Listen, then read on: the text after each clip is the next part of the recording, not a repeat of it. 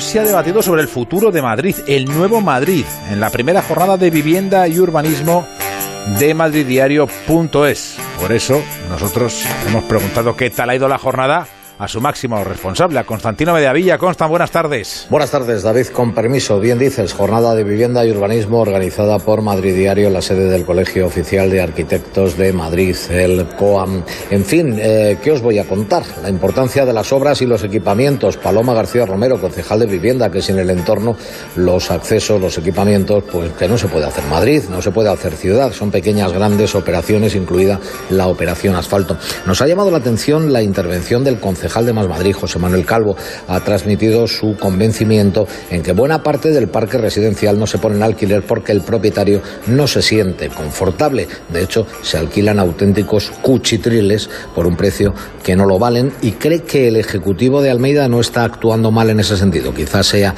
el inicio de lo que puede ser una gran amistad en el alquiler de vivienda donde la demanda supera la oferta. Claro que hablando de eso, el plan vive. Tras un breve descanso en esa jornada tremenda, ha tomado la palabra el propio consejero, mm, el señor Pérez, don David, y ha dicho muy clarito, muy clarito que vienen 25.000 viviendas para alquiler en los próximos ocho años, de las cuales al menos 15.000 estarán ya en pie en los próximos seis años, a 50 años irreversibles, con un alquiler que será un 40% más barato de lo que marque la media. Y una última cuestión, el decano del Colegio de Arquitectos, Sigfried Raez, que nos ha hablado de la ventanilla única y de la rehabilitación como opción de futuro para la vivienda en una comunidad como la nuestra, la Comunidad de Madrid.